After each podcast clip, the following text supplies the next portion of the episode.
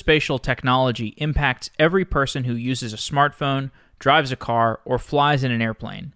It refers to all the technology used to acquire and interpret geographic information.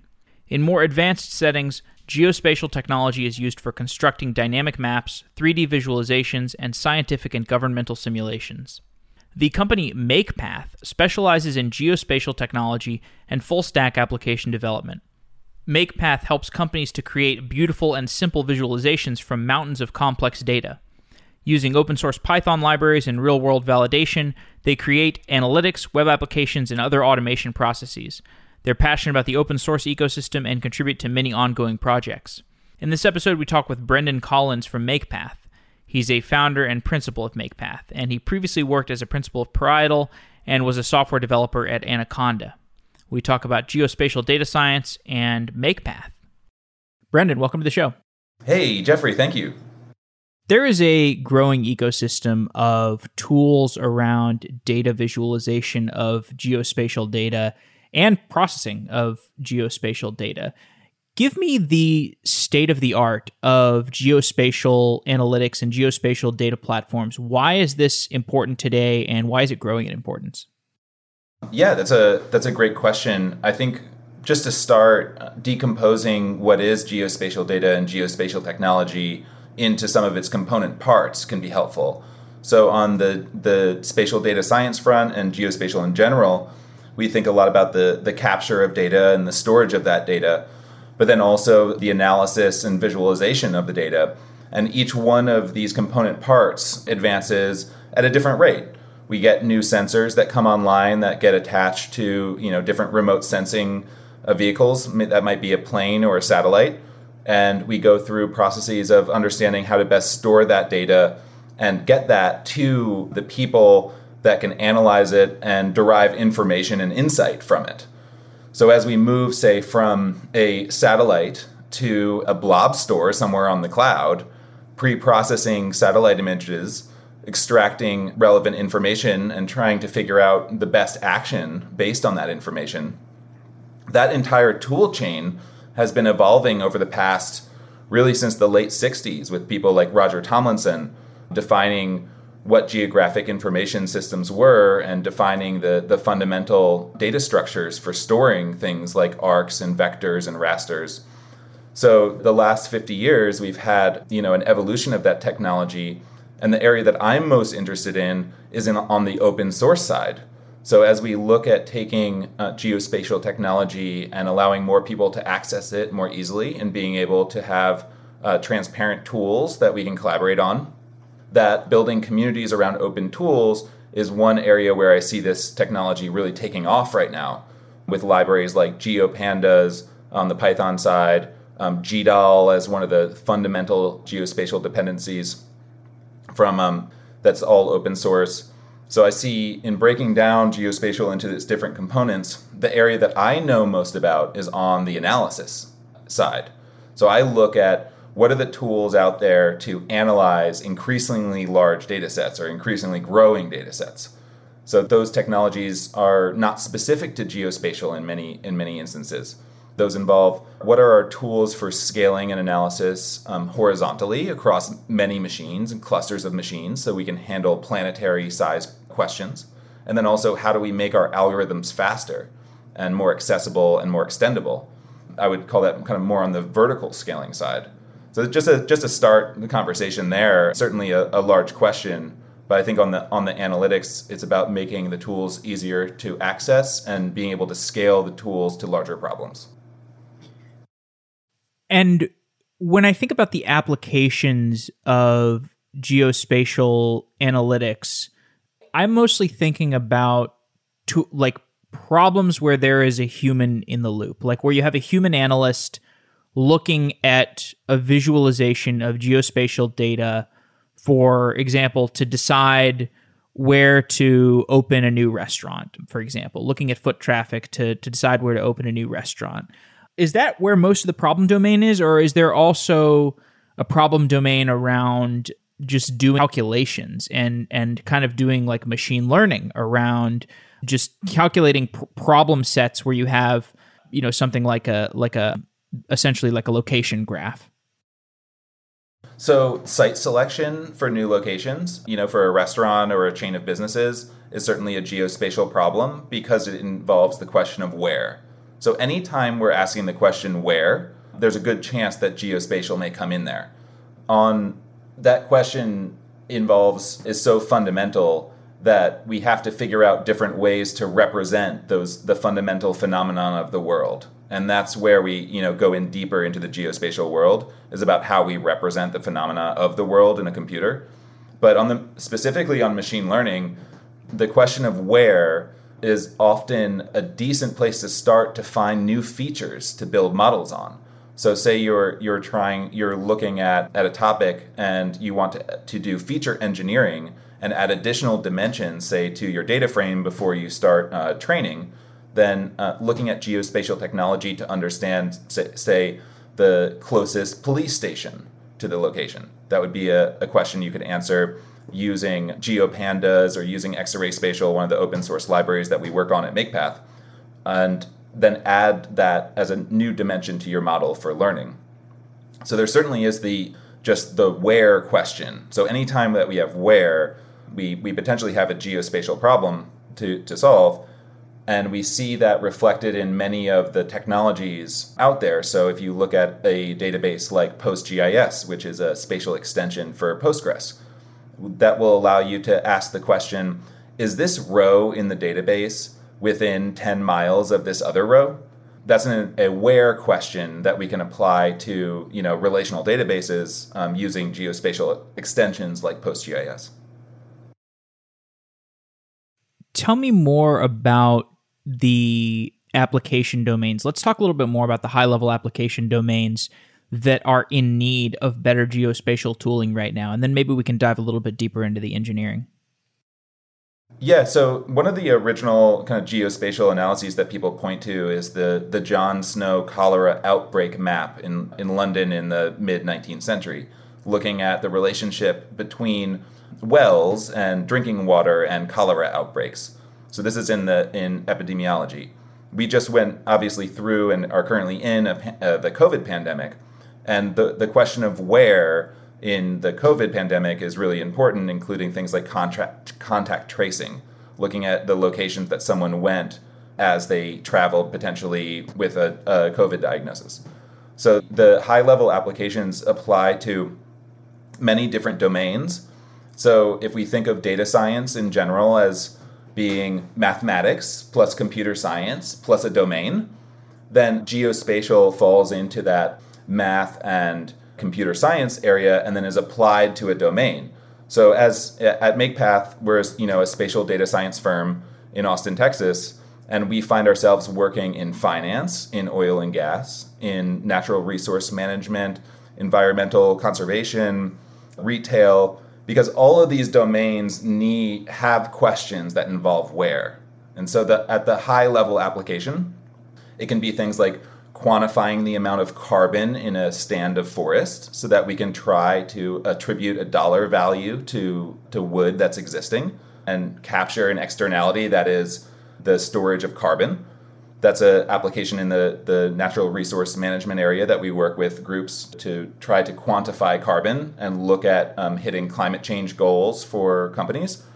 Then on the finance side, there's many times geographic questions that can affect a certain sector where financial groups are looking at what's the effect exactly of a vessel getting stuck in the Suez Canal, for instance, and what are the, some of the downstreams effect geographically, and how do you quantify that? A lot of that may be quantified off of things like ship trajectories, where we try to understand what exact, like how far were, were these ships going, and what's the implied cost to having them be delayed. So the question of where comes in almost across all domains because where is the context in which we're doing things, right? So if we're we're trying to understand the world better so that we can make better decisions, and that's where you know the, at a high level where the geospatial technologies come in.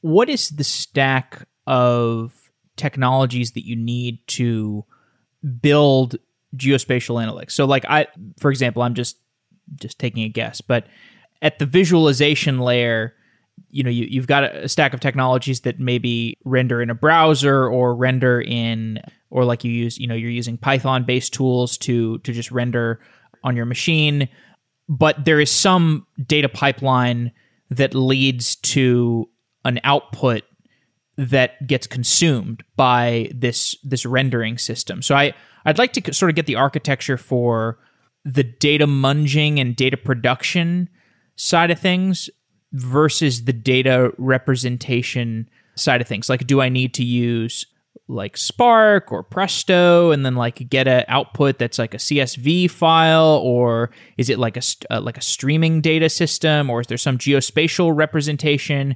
And then you know what's the what's the pipeline to to convert that into a visualization? Yeah great great question. So I think it's important to start with how at a fundamental level how we represent geographic phenomena in a computer so there's two predominant ways that we do that um, that map to the types of phenomena that we see. So first is the vector data format, and while there's collision in, collisions in terms between disciplines, vector is certainly one of them. You go between disciplines, and the word vector means something different or slightly different. In the geospatial world, when we say vector data, we're referring to points, lines, and polygons, or discrete phenomena that we can represent as sequences of coordinates. Those are things like a highway would be a, a line feature, while a maybe a, a gas station is a point feature. So the we represent that that's the one, first type. The second type would be how do we represent continuous phenomena? So there's things like rainfall and elevation, distance, and even soil types that can be better represented as a regular grid than a sequence of coordinates. And this is the this is the fundamental nature of of things outside of geospatial, right? We think of Adobe Illustrator as our vector editor. We think of Adobe Photoshop as our raster editor. And that, that those same two types of data make it into the geospatial world, and there's different formats to, to hold each of them.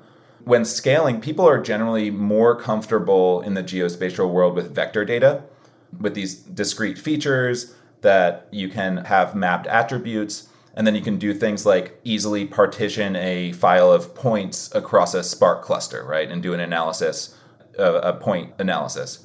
The raster side is more the domain of image processing. So we think about, about our image formats, the classic ones, we're talking TIFFs, JPEGs, PNGs in the in the, the sequence of getting, say, a visualization to the browser, at some point we're going to want to be in a browser native raster format. And we, we know the PNG and the JPEG as raster formats that the browser understands. Now, how we go and, and move from, say, a planetary size petabyte partitioned set of TIFFs in a blob store to a PNG that is nicely color mapped for a user to see to gain some insight from from the data that is a lot of what we do in on the open source side in a project called Data Shader. So Data Shader generated um, some maps for anyone that I'm not sure if they can see behind me to allow us to take large data sets and find structure in those data sets without using brittle heuristics like subsampling or transparency and having an intelligent way to go from vectors, discrete sequences of coordinates, to rasters, which are regularly gridded quote unquote images. So the transfer one of the one of the areas when we're doing munging and processing is understanding is this phenomena better represented as a vector or is it better represented as a raster?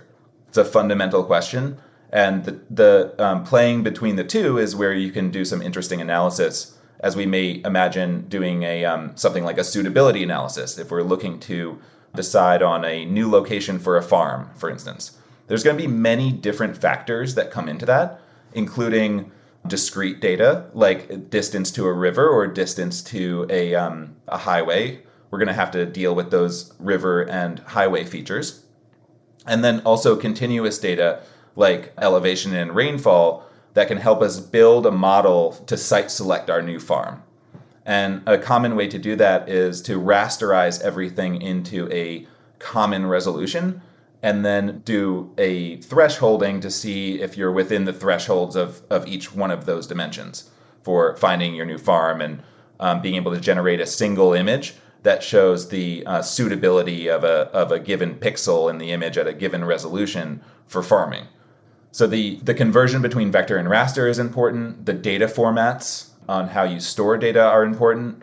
In general, right, when we're thinking about how we store data, I think about a couple of things in t- terms of data formats. And these are not specific to geospatial. This is just data science in general, right? So I'm looking for binary formats that I can partition into chunks, that I can add compression to, and that in the case of a, of a vector set, I'm looking to store by column. So if it's a columnar store that um, includes uh, good compression support that I can partition so that I can run uh, a cluster against it, and it's binary, I'm pretty happy. Now, there's other formats that, that I tend to, to also use, things like GeoJSON, which is a, a very helpful format text based JSON to represent vector data or sequences of coordinates, right? And that's really nice because it's human readable. So as I'm developing an application or a dashboard, I can include a snippet of GeoJSON that represents a discrete area. And that's easy to update and it's easy for folks to look at. And if it's small, then having it be binary on disk isn't isn't that big of a worry to me. So it's um, a lot of the interplay in building the applications has to do with making sure that we get the geospatial data into a format native to the browser if if that's what we're targeting is like a browser visualization.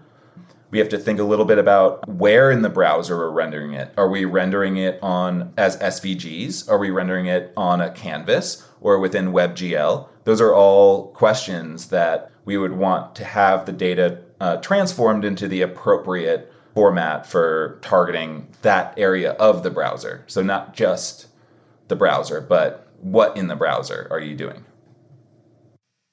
Okay. You've given a decent um, overview of the modern state of data visualization and data visualization application architecture. And I'd like to ease into a discussion of what you are working on. So I guess let's go by way of example. So to understand what MakePath is, could you give a few examples of how customers use your software? Yeah, so MakePath is a services firm. We have a, a heavy focus on spatial data science and open source. And we take open source projects that we create and also are created by others and leverage them to, to solve our clients' spatial data problems. That's fundamentally what we do we don't sell a software product, but we do create um, software communities. Right now, Xarray Spatial, which is a spatial extension for the Xarray library, is our main focus. And our focus there is to make the tool accessible to geospatial analysts. So what what what we're fundamentally doing there is taking tools from general data science, so things like that we know and love in the Python community, like NumPy, and pandas and Dask and Numba. We're taking these libraries and implementing the core spatial algorithms that we need for analysis using language that geospatial analysts understand. So there's a cross domain area here where, for instance, within NumPy, we would call uh, slope or the you know the change in elevation. We would call that you know, we'd name it something like gradient or np.gradient. Or in geospatial land, we call curvature, which is the second derivative of, of elevation. We, we on the other side of the of the way we you know may call that acceleration in, within physics. So there's a lot of tools that already exist that can be leveraged for geospatial, but they're not named in ways that geospatial analysts understand necessarily. So we're going and implementing geospatial algorithms for raster data specifically within Xarray Spatial, and then uh, spelling, quote unquote, um, the functions in ways that geospatial analysts will already understand and be familiar with. Is there a relationship between what customers come to you looking for help to build and the open source projects that you build? Like, is there a flywheel where they come to you with problems and you're like, oh, this is actually a gap in the tooling ecosystem. We can build an open source project to alleviate this.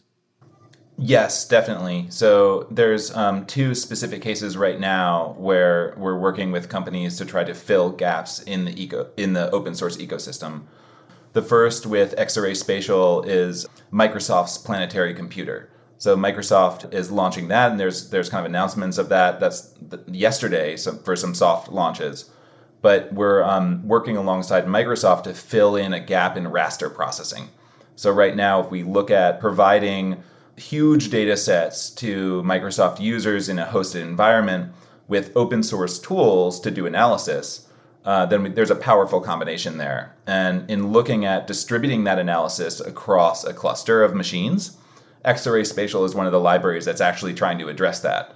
So we look at our algorithms and we consider them all for distributed and GPU uh, situations where we want to you know, leverage task schedulers and leverage um, CUDA to do better analysis at, at, at larger scale. So Microsoft right now is is the main sponsor for Xarray Spatial, and we continue to work with them to fill in tool gaps, whether that be focal tools in passing, you know, uh, kernels across raster data, zonal tools, things like proximity distributed proximity tools and pathfinding, um, viewshed, which is you know like one step ray tracing, just like line of sight across a terrain.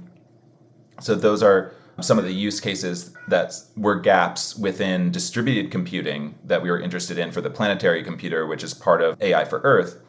On another front, there's disciplines where there's existing tools and they work well, but they just need to be a little push forward. So 2021 is is the year of Bokeh for MakePath. Bokeh is a visualization library written in Python that is based on the Grammar of Graphics book uh, understanding how to compose um, beautiful graphics. There are many geospatial features within Bokeh, but this year we're really focused on publication quality outputs. So, do these tools give you something that you can submit to a journal and feel confident about? And that's what we really want to focus on, on uh, this year on Bokeh is allowing for people to add LaTeX to their Bokeh plots and also export SVG and be able to support those um, specifically bioscience use cases. And that's through a sponsorship from the Chan Zuckerberg Initiative in um, pushing forward bioscience with open source. Can you give me a little bit more on the background of Bokeh? I, I know this project has been around for a while. What's been the evolution? Yeah, that's that's great. And so going way back, so Peter Wang, uh, who's the CEO at Anaconda, he created a library that's called Chaco, which was a visualization library that later became Bokeh, not in a direct line, but certainly through uh, Spirit. And Bokeh has been, well, you know, started up by by Peter Wang, has really been built out with um, Bryan Van de Ven. So Bryan has been leading that project at least uh, probably since 2014 is my guess, but I might be wrong on that and he is is the main force in organizing that and and pushing it forward.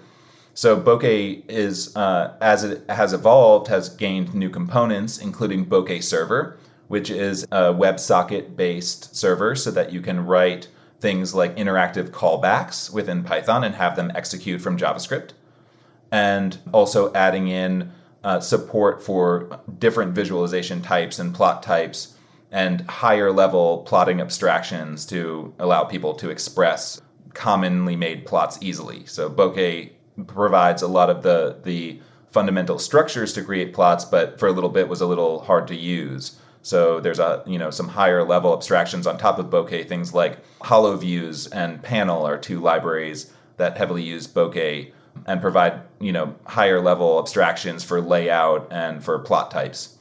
But Bokeh is um, uh, has an amazing community of, of contributors and also does a lot of evangelism, um, sponsoring different groups like um, PyLadies and SciPy and holds sprints in, in, in places. We have a weekly Bokeh uh, dev meeting, which anyone can join, and uh, that, that helps push it forward. But yeah, so that's a, that's a kind of a, a high level description of Bokeh. We've done a few shows on on some of the modern Python tooling like Dask, and I guess there's also uh, uh, Ray, which it's, it's is maybe not as closely related. It's, it's you know it's different than Dask. I, it's been a while since I did those shows, so I don't remember the, the the comparison exactly. But can you give me some detail on the modern state of Python parallelism and uh, how that relates to geospatial? Yeah. So, one thing just to start as a public service announcement if you find yourself in Python importing multiprocessing and writing your own multiprocessing pool, um, you should definitely be looking at Dask and Dask Bag because it's the simplest way that I've seen to do multiprocessing in, in terms of multi core within Python. One of the great things about Dask is that it wasn't specifically developed for clusters. While there is a distributed, which is a distributed task scheduler that's packaged up with Dask, Dask works just fine on a single machine. So there are still issues, right, where we think about parallelism and multi-threading versus multi-processing within Python and the global interpreter lock and different issues that come across when using threads and uh, having problems with compute bound operations using threads in, in Python. That remains.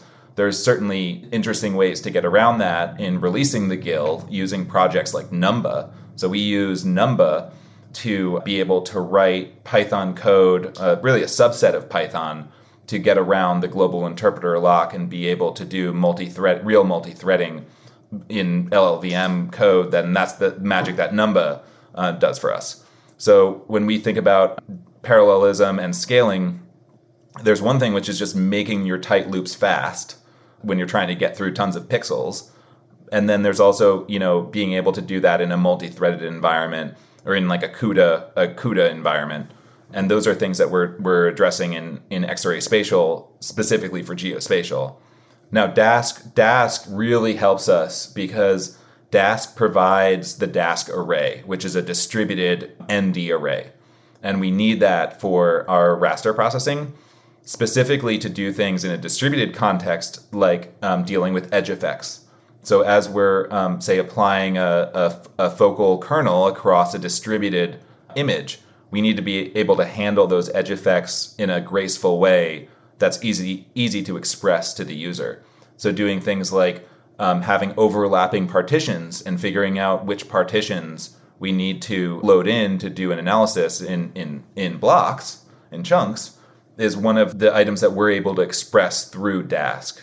So when I'm thinking in in concurrency and parallelism, there's that obviously applies to one machine, but then also the cluster situation. And also, obviously, compression is a is a big component there, where there's some there's some large you know big data problems that seem like you may need da- a Dask cluster to solve, when really you just need better compression.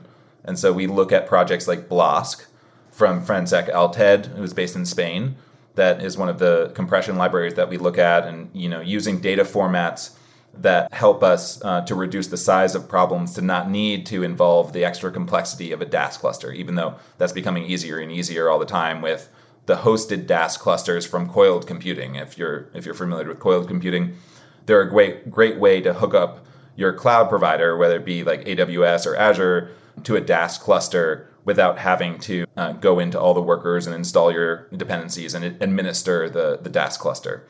So, just to start, the fact that Dask clusters are easier to get going now with Coiled, plus libraries, uh, domain specific libraries that use the Dask data structures, things like the Dask data frame, the Dask array, and the Dask bag, those are the path forward, at least for geospatial, that we're focused on is is how to bring uh, these tools that are perfectly that that work really really well but weren't designed for a geospatial context and wrap them with algorithms and names that the geospatial folks know.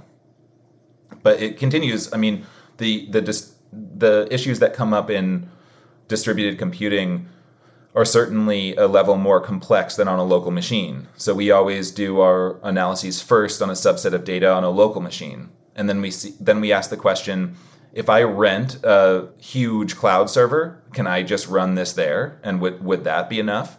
And if I can't uh, rent a, a machine with 128 cores to solve my problem, then I will um, then start thinking about uh, HPC and clusters and Uh, and that's where I definitely go to Coil to set that up because I rather I'm going to be running on a cloud somewhere, and I, I just want I don't want to do the the administration part of setting up a cluster. And can you explain, like, if I am trying to run some kind of data visualization algorithm, like a clustering kind of al- uh, a clustering kind of algorithm, like I want uh, like let's say I, I am trying to find some sort of uh, measure let's say i want a visualization that is a measurement of the you know the most likely places to have a very good uh, new starbucks. Like if i'm starbucks i've got a ton of starbucks already. Um, i know a lot about the united states. I know where coffee shops are. This is like a np complete problem. It's like super hard to, to solve but i want a visualization that gives them near near good representation of what might be a good visualization of, of where I should place my new, newest Starbucks. I want to parallelize that. I want to rent a bunch of servers in the cloud. How are those servers collaborating on creating that data visualization? Is it just like, can you just sort of delegate all of this to Dask and have Dask like figure out how to parallelize this thing? Or do you have to do some hard programming work? You shouldn't have to do too much hard programming work. All the all the tools that you'd need to do do that sort of analysis are available within the PyData ecosystem. So in, in thinking about that site selection for a, for a McDonald's or excuse me a Starbucks, we would make sure that we had all all the spatial data for the components that we were interested in. We'd make sure that we have all the the highways and roads, demographic information based on census, information about you know past past sales and any other the dimensions that we know from existing Starbucks locations and be able to do that cluster analysis and and and rate maybe we rank the clusters by uh, not so good to to outstanding location in, in some some um, maybe k-means or something like that to to find those bins. Then um, we have a little bit of a question of presentation to the user and at what scale so when we look at that at the global scale, we want to be able to intelligently resample whatever we're doing so that the users can can make out structure at a global scale and be able to zoom into an area and then see local scale structure. And that might mean that we're rerunning a suitability analysis using a different study area dynamically as we're as we're going. So being able to have a cluster maybe I should just back up here and say fundamentally what Dask does. So Dask executes task graphs, and there's different data structures to help you form those graphs. But at just a fundamental level, that's all that Dask is doing is it's coordinating work between workers and a task scheduler to execute a graph and retrieve outputs from that graph. So Dask provides that piece of infrastructure. Now, Datashader is a library that would allow you to actually build that visualization and do things like resampling and color mapping in a distributed context because Datashader takes the Dask data frame as an input to its operations for its graphics pipeline. So we look at these other libraries that build on top of Dask for domain specific pro- problems.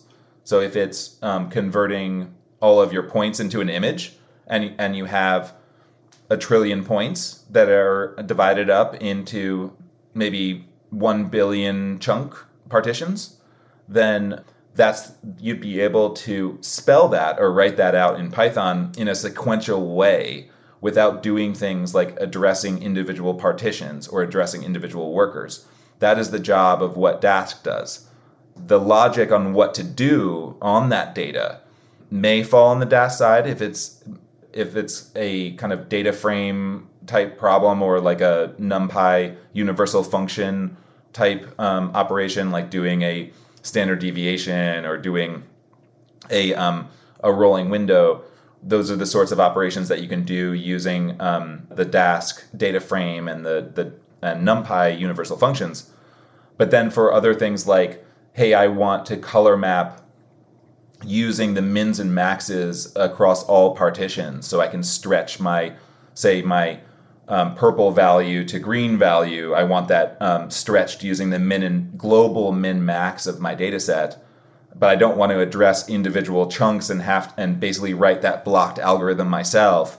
That's what Dask you know can do for you with Datashader and other domain specific libraries on top of it that integrate with Dask. So Xarray Spatial that we're doing integrates with Dask for doing classic 1D classification algorithms that geospatial folks know. These are things on the geospatial side like calculating binned quantiles and equal interval and uh, natural breaks, which is like 1D k means. Those are some of the classification algorithms that we do.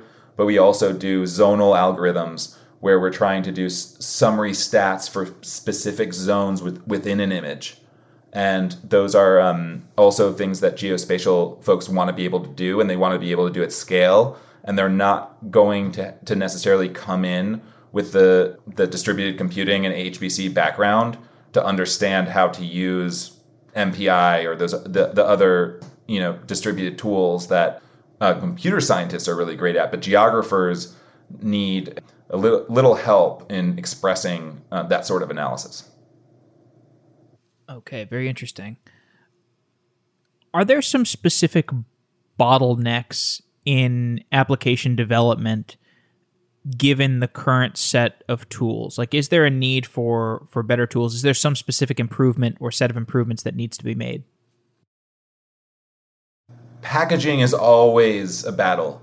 It's not particularly pupil dilating stuff to build better package managers and be able to install and manage dependencies. It is super important. Conda is a is is a uh, package manager that continues to try to solve that problem.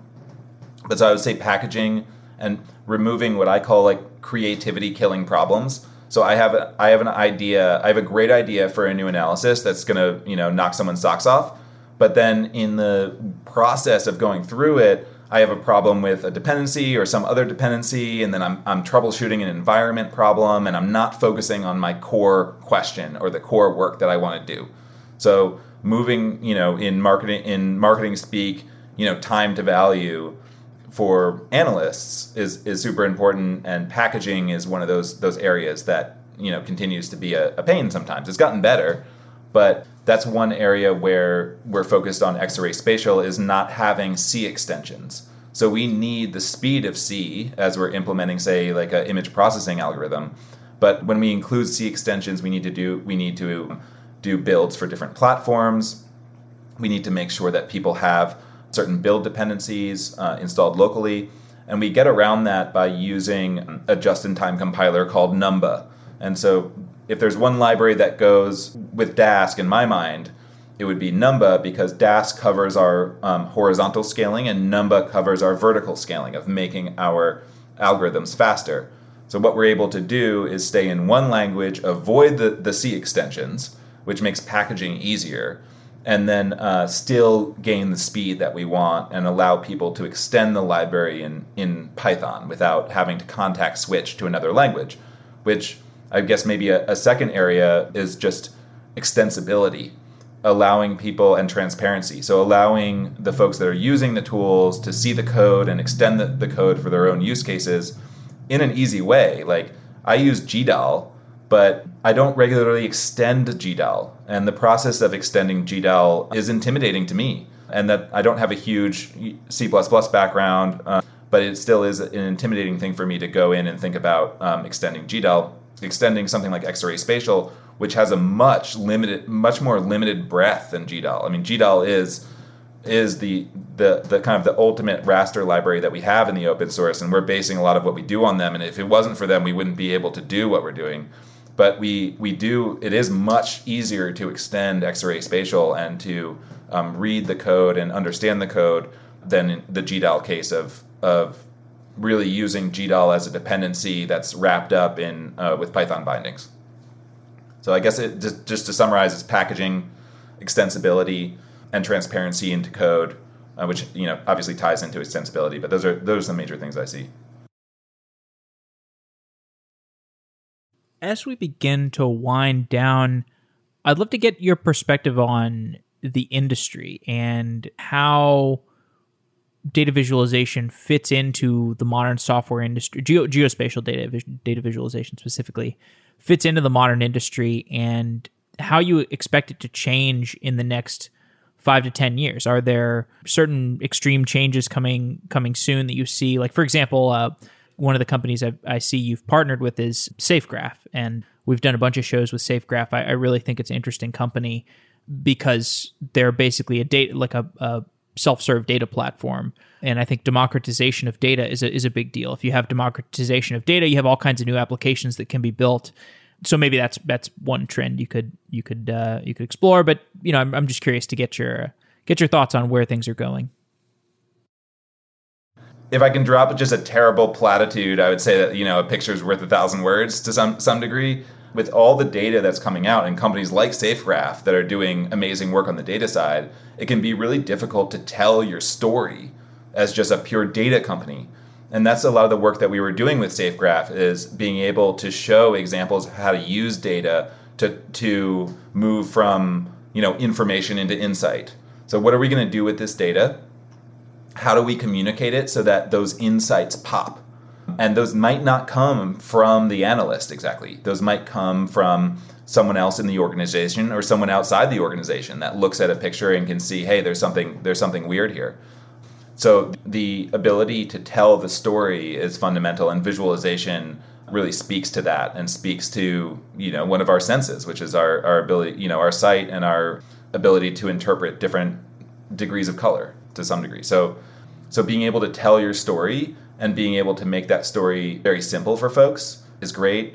Within the area of exploratory data analysis, being able to see the relationships between the dimensions in your data is extremely helpful to find outliers and to understand the relationships between variables. Um, data visualization and scatter plots and uh, has been used obviously for a really long time. But how do you scale that to larger data problems? If you have a trillion points and you want to create a scatter plot to understand the relationship between variables or multiple distributions, how do we do that in a way that doesn't use brittle heuristics?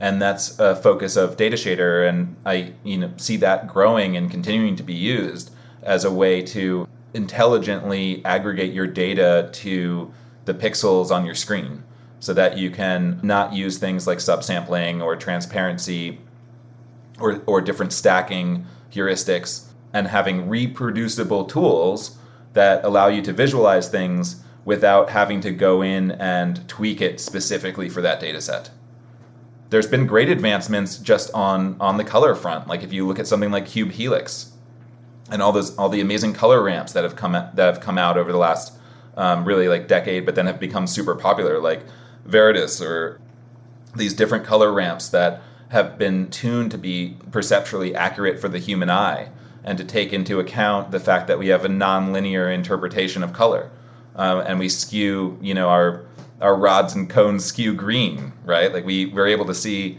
many more shades of green than we are of, of other parts of the, the visible spectrum. And so knowing that um, advances in neuroscience can help advances in visualization. That's one where they, they, they go together. And as these disciplines grow and we see these interdisciplinary activities where computers are being used more and more in, in, in new scientific fields, um, those tools are going to trickle down, and we're going to take examples from say physics and we're going to apply them to geography and e- examples from geography and we're going to apply them to oil and gas that's one where the the geo folks are are great at tiling if there's one thing we know in geospatial world it's being able to tile a large data set and uh, we know that from uh, you know google maps and um, mapquest back in the day of, of chopping data sets into 256 by 256 tiles. There's many data sets that need, need that. And I think if you look under the, the hood of non geospatial applications, you'll find geospatial technology helping with things like tiling. And we, we take tiling and we apply it to um, domains outside of geo, specifically looking at large acoustic plots, looking at um, large amounts of temperature data over time, applying some Fourier transforms and, and building some tiles uh, for signal processing.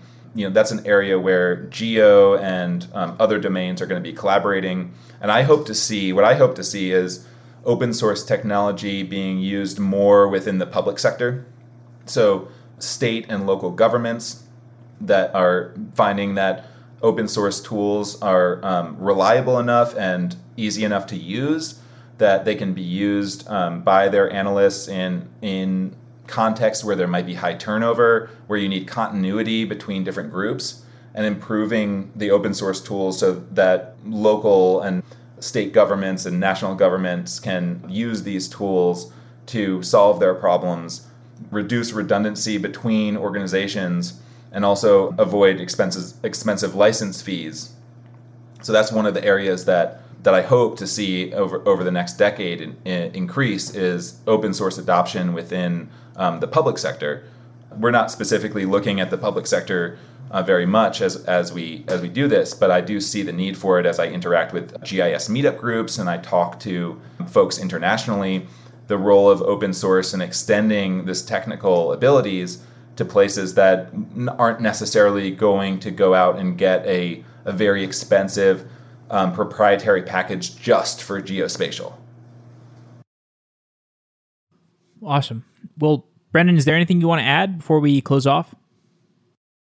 Well, one, just you know, thanks, thanks so much for having me here. It's it's really great to get the word out about MakePath and Xarray Spatial and our open source tools. And just a, a big thanks to a lot of our partners that have helped us so far in um, getting where we are, including um, you know Anaconda and Quansight, SafeGraph, and Microsoft and CZI and, and all these guys, and they're they're helping support our, our open source tools. We also would love to invite any listeners to get involved. If there are uh, folks that have experience in open source, that's great. If you don't have experience in open source, that's great too. You can come to the project and we can find uh, some some issues to help you get going. And I encourage anyone who is interested in doing open source to simply start. And you can go to github.com forward slash makepath forward slash xarray spatial to go to our GitHub page and check out some issues and take it from there. Brandon, thanks for coming on the show. Yeah, thank you, Jeffrey.